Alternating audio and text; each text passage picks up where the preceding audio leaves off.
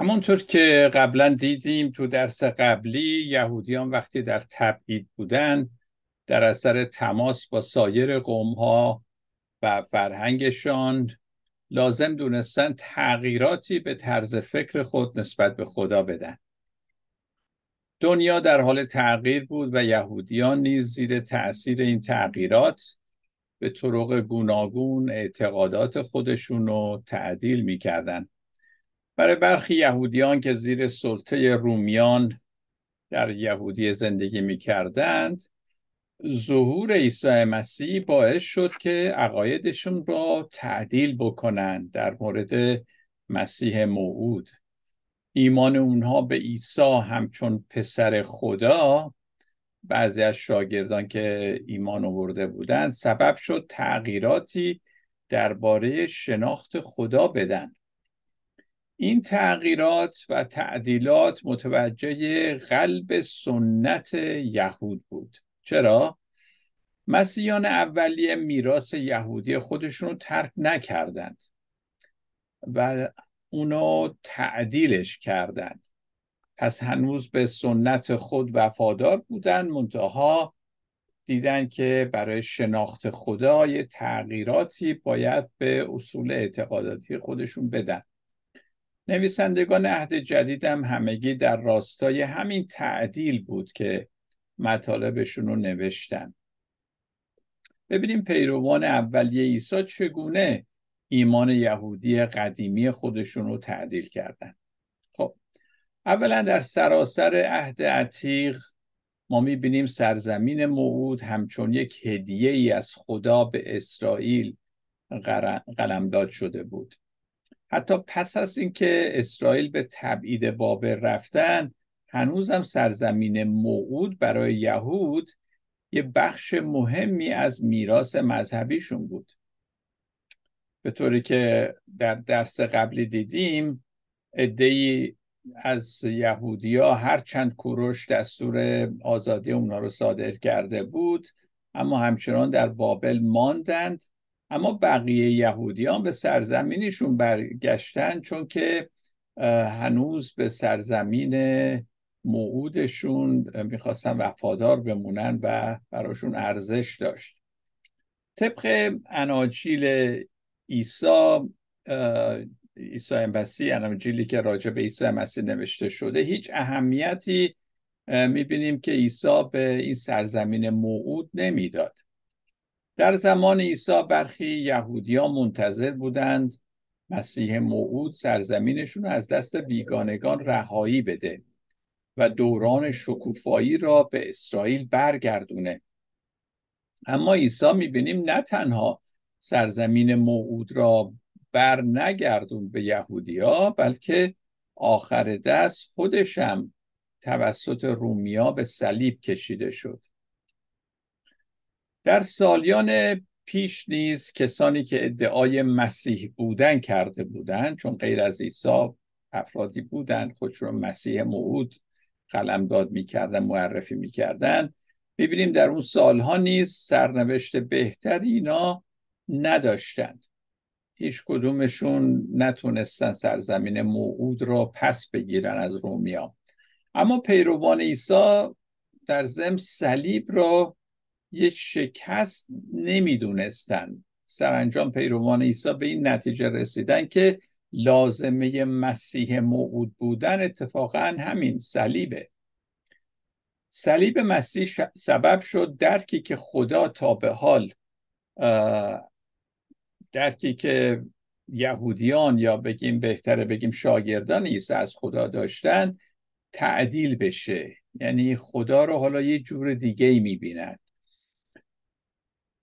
عیسی پادشاه که عیسی خودشو پادشاه معرفی کرد می‌بینیم این پادشاهی او در واقع همون پادشاهی بود که ملکوت آسمان یا ملکوت خدا نام داشت که این همراه بود با تحمل رسوایی صلیب. بنابراین یه چیز تازه‌ای بود برای یهودیا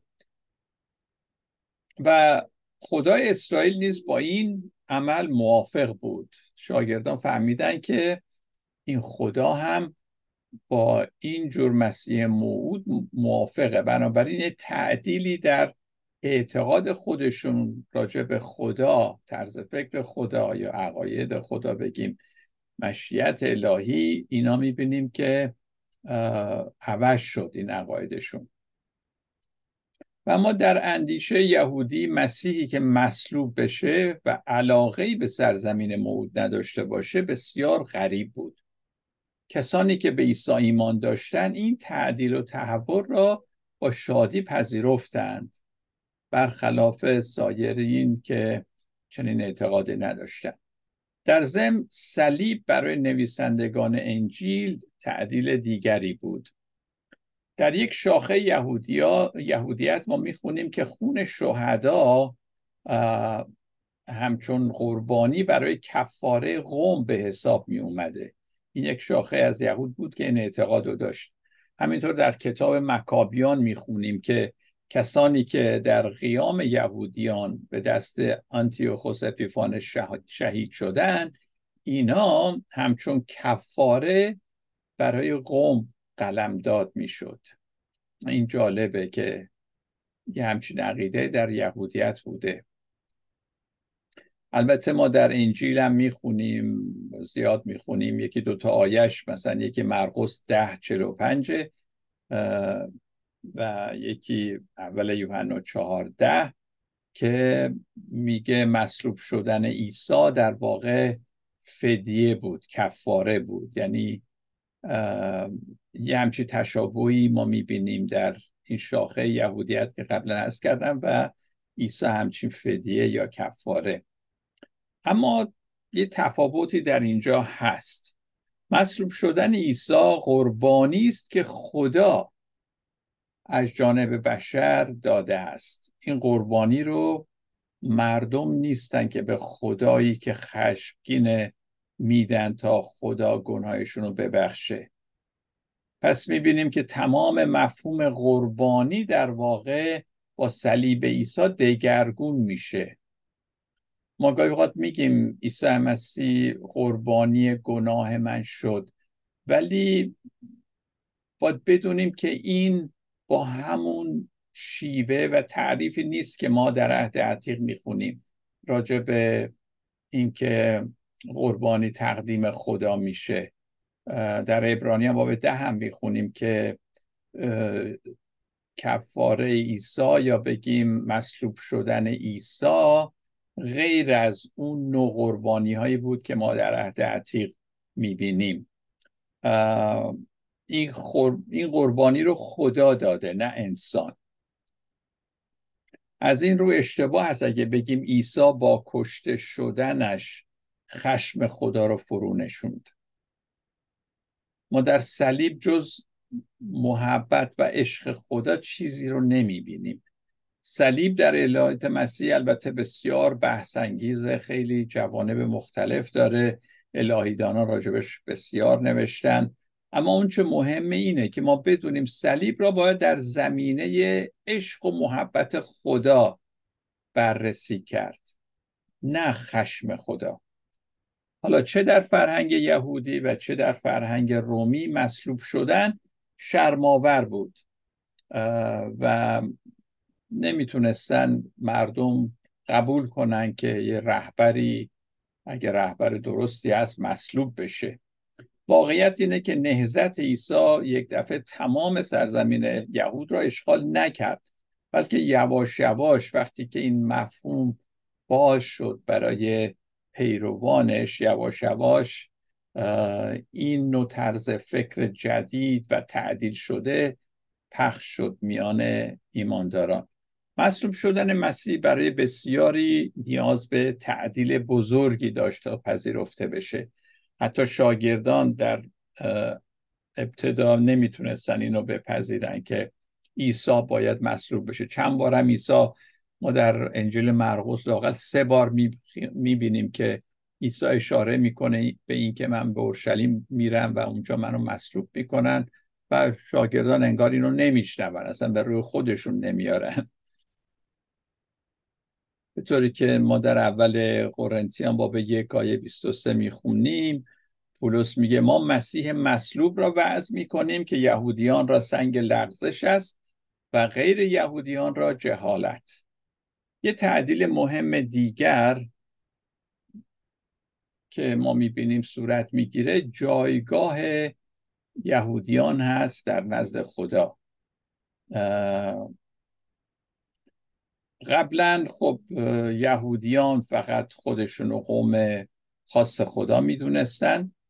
در عهد عتیق اومده که در آینده البته روزی هم خواهد اومد که غیر یهودیان به اورشلیم هجوم میارن تا خدای حقیقی را بپرستن و در میان یهودیان جایی داشته باشن.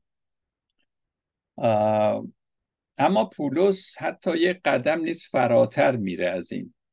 با تاکید زیاد میگه که غیر یهودیان همچون فرزندان ابراهیم با یهودیان مساوی هستند. یه مفهوم این عبارت اونه که غیر یهودیان نیاز ندارن برای اینکه فرزند حقیقی ابراهیم و پیرو به عیسی باشن به یهودیت یهودیت بگیرن در واقع شریعت یهود دیگه هیچ قدرتی بر اونا نداره. شریعت وظیفه خودش رو انجام داد. تا همانا که همانا رسوندن مردم بود به جایی که با ایمان به مسیح و نه با اطاعت از شریعت نجات یابند. به دیگه میشه گفت غیر یهودیان صرفا با ایمانی که بر عیسی دارند در نقشه نهایی خدا با یهودیان شریک و برابرند. به خاطر مرگ و رستاخیز مسیح خدا یهود و غیر یهود را برابر هم می‌داند. شاید این برای ما مسیحیان بدیهی باشد اما در آن زمان یک دگرگونی بزرگ اجتماعی و مذهبی به شمار می رفت. پولس در غلاطیان می نویسه که چنین عقیده سایر پیروان یهودی عیسی را ناراحت کرده بود حتی یعقوب برادر عیسی و پتروس رو هم ناراحت کرده بود اونا گمون می‌کردن پولس تعدیل بزرگی رو بر سنت یهود روا داشته. نمی‌تونستن با پولس هم عقیده شوند چون این تغییر و تعدیل بسیار بنیادی بود. تغییراتی که پولس و سایر نویسندگان عهد جدید به وجود آوردن سبب ظهور مسیحیت همچون دینی جدا از یهودیت شد. یواش یواش. نه عیسی و نه پولس قصد شروع البته دین جدیدی نداشتن. اصلا قصد عیسی مسیح نبود که دیدی جدید بیاره.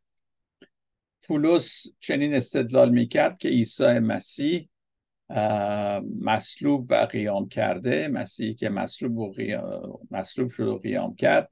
علا رقم آنچه به نظر می‌رسید عمیقا در قلب خدا مبنی بر پیشبرد ایمان ابراهیمی بود. یعنی از همون اول اگه ما نگاه کنیم این ایمان ابراهیمی ادامش که به صلیب و قیام عیسی مسیح ختم میشه اینا صلیب شدن و قیام مسیح با دعوت خود از ابراهیم و اونچه که ما ایمان ابراهیمی می‌خونیم هیچ منافاتی نداره بلکه در راستای همدیگه است و مکمل. یعنی عیسی مسیح صلیب و قیامش مکمل این ایمان ابراهیمیه. به حال ما می‌بینیم که به تدریج مسیحیت از یهودیت شروع کرد به فاصله گرفتن تا اینکه در قرن دوم میلادی جدایی کامل شد. در حالی که غیر یهودیان اکثریت پیروان عیسی را تشکیل می‌دادند یعنی کم کم دیگه از یهود به یهود غیر یهودیان گسترش پیدا کرد پیام انجیل. نتیجه چی شد؟ هرچند یهودیت از مسیحیت مجزا شد اما در برخی موارد وجه اشتراک داشتند. چه یهودیت و چه مسیحیت هر دو سابقه تعدیل در کتاب مقدس خود را در پیرو پرتو اوضاع پیش بینی نشده و حتی متضاد داشتند.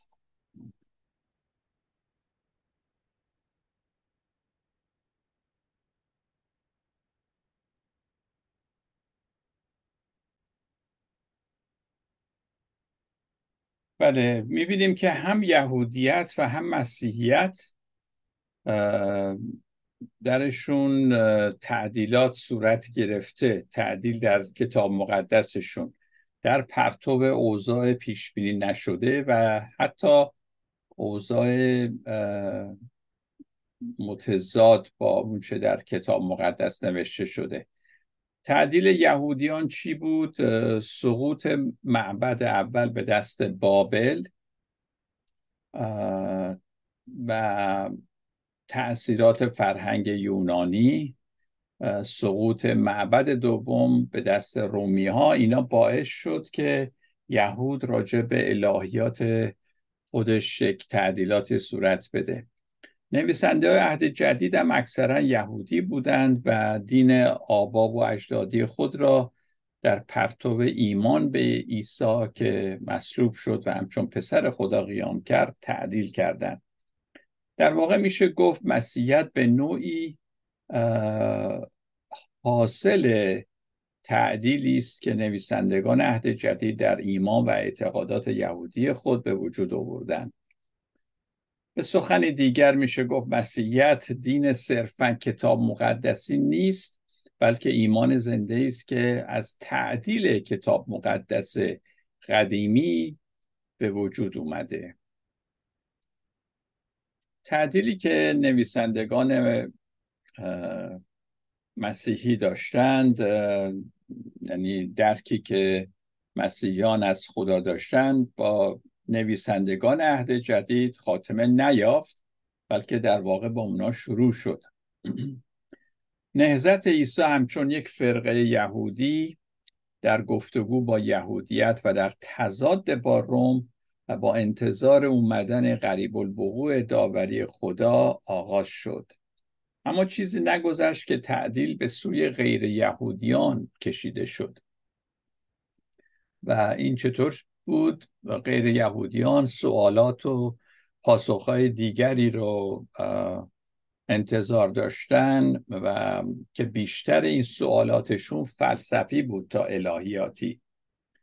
به تدریج مسیحیت از میان یهودیان به سمت دنیای جدید غیر یهود روم برده شد و تبدیل به یک دین غیر یهودی شد که مسائل غیر یهودی براش مطرح بود. من باب مثال اعتقادنامه یا اعتقادات کلیسای قدیم مثلا در قرن چهار و پنج با زبان فلسفی یونانی و روم درباره خدای یهود سخن میگه. اعتقادنامه نیقیه 325 میلادی و متمم اون در 381 میلادی از عیسی چنین یاد می‌کنه. خدا از خدا نور از نور خدای راستین از خدای راستین که زاده شده و آفریده نشده است همزاد با پدر. هرچند زبان مقدمه انجیل یوحنا شبیه این اعتقادنامه هست مثلا در اونجا می‌بینیم کلمه لوگوس و اینا هست ولی در عهد جدید چنین اصطلاحات و زبانی ما زیاد نمی‌بینیم. اینجور که در اعتقادنامه نیقیه اومده است. باز حالا یه نگاهی هم به اعتقادنامه کلسدون بندازیم که در 451 میلادی بود که از این هم حتی فلسفی تره میگه عیسی مسیح در الوهیت و انسانیت کامل است. به این معنا که وی حقیقتا انسان و در ضمن حقیقتا خداست. عیسی مسیح دارای جسم و جان است. عیسی مسیح در مقام الهی ذات خداست و در مقام انسانی ذات انسان ها و باز ادامه میده او دارای دو جنبه یا دو طبیعت الهی و انسانی است که آموزش ناپذیر هستند. این جنبه ها هیچ از هم جدا نشده و تغییر ناپذیرند جنبه های الهی و انسانی دارای ویژگی های منحصر به فردی هستند که در عین اتحاد این جنبه ها وجوه تمایز خود را حفظ می کنند هر دو جنبه یا هر دو طبیعت در یک شخصیت و در یک اقنوم متحد میشن. این طبیعت ها منشعب و تقسیم به دو شخصیت نمیشن بلکه با هم وجود پسر فرزند یگانه خدا کلمه خداوند عیسی مسیح را تشکیل میدن می‌بینیم که این تعاریف اصلا نوع تعریفی نیست که ما در کتاب مقدس می‌خونیم راجع به مسیح بلکه کاملا حالت و جنبه فلسفی داره. چرا؟ چون اون زمان دیگه کلیسا کلیسای غیر یهودی بود و غیر یهودیان که از رومی ها و یونانی ها و غیره تشکیل شده بود اینا فکر فلسفی داشتن. من فکر نمی کنم عیسی و پولس هم یه همچین زبانی رو میفهمیدن زبان فلسفی رو. یا می‌خواستن به این شکل در واقع خداشناسی رو به مردم درس بدن. این اعتقادنامه ها تکرار مطالب کتاب مقدس نیستن بلکه تعدیلی هستن از اونا. یعنی از کتاب مقدس رو گرفتن تغییراتی دادن یا تعدیلاتی انجام دادن برای اینکه قابل فهم باشه برای مسیحیان قرون چهار و پنج میلادی. و برای پاسخگویی به مسائلی که در اون زمان و مکان مطرح بوده. سوالاتی از این قبیل که عیسی همچون پسر خداست به چه معناست واقعا؟ اینا سوالاتی بود که اون زمان می‌کردن. الهی دانان آن زمان با استفاده از زبان فلسفه سعی می‌کردن به سوالات پاسخ بدن. این یک واقع است که هر مکتبی برای اینکه بتونه دوام بیاره نیاز به تعدیل داره. اما نه همشکل شدن با عقاید دیگران. این چیزی است که ما در تاریخ کلیسا می‌بینیم. یعنی چی؟ یعنی حفظ اصول ایمان به وسیله تعدیل در فرو.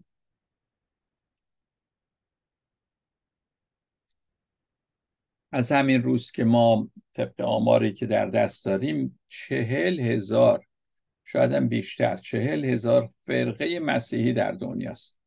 هر یک از این فرقه با توجه به مکان و زمان و نژاد و غیره در مسیحیت تعدیل هایی را به وجود آوردن.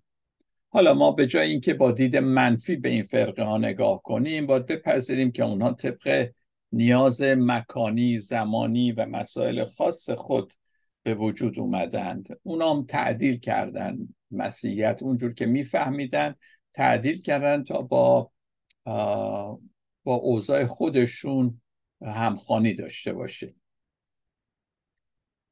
خب ما منظورمون از این تعدیلا و کشمکش ها و تغییرات و اینا این نیست که دنبال خدای تازه ای ما هستیم. نه منظور که با توجه به اوضاع خاص خودمون دنبال خدایی هستیم که بهتر از خدایی است که تا به حال فکر می‌کردیم میشناختیمش.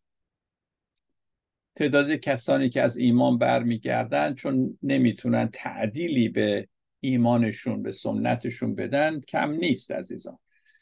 نوع شناخت ما از خدا در رابطمون با دیگران هم اثر می‌ذاره.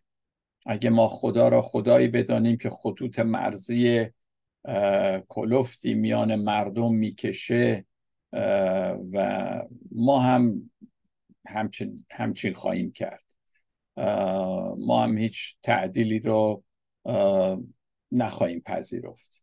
البته چنین تعدیلایی که من دارم میگم تو این درس آسون نیست. هستن مسیحیانی که طاقت چنین چیزی رو ندارن. به همین خاطر اگه کسی هم تعدیلاتی رو به وجود میاره اونو منزویش می‌کنن. دیگه باش حتی رابطه ندارن.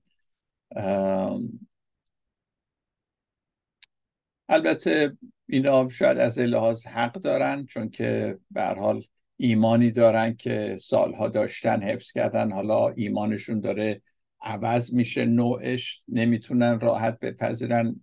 کلا انسان چیز نو رو راحت نمیپذیره پس می‌زنه.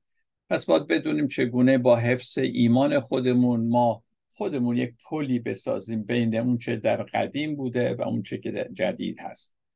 همونطور که یهودیان تحت سلطه خارجیان و مسیحیان اولیه این کارو کردن.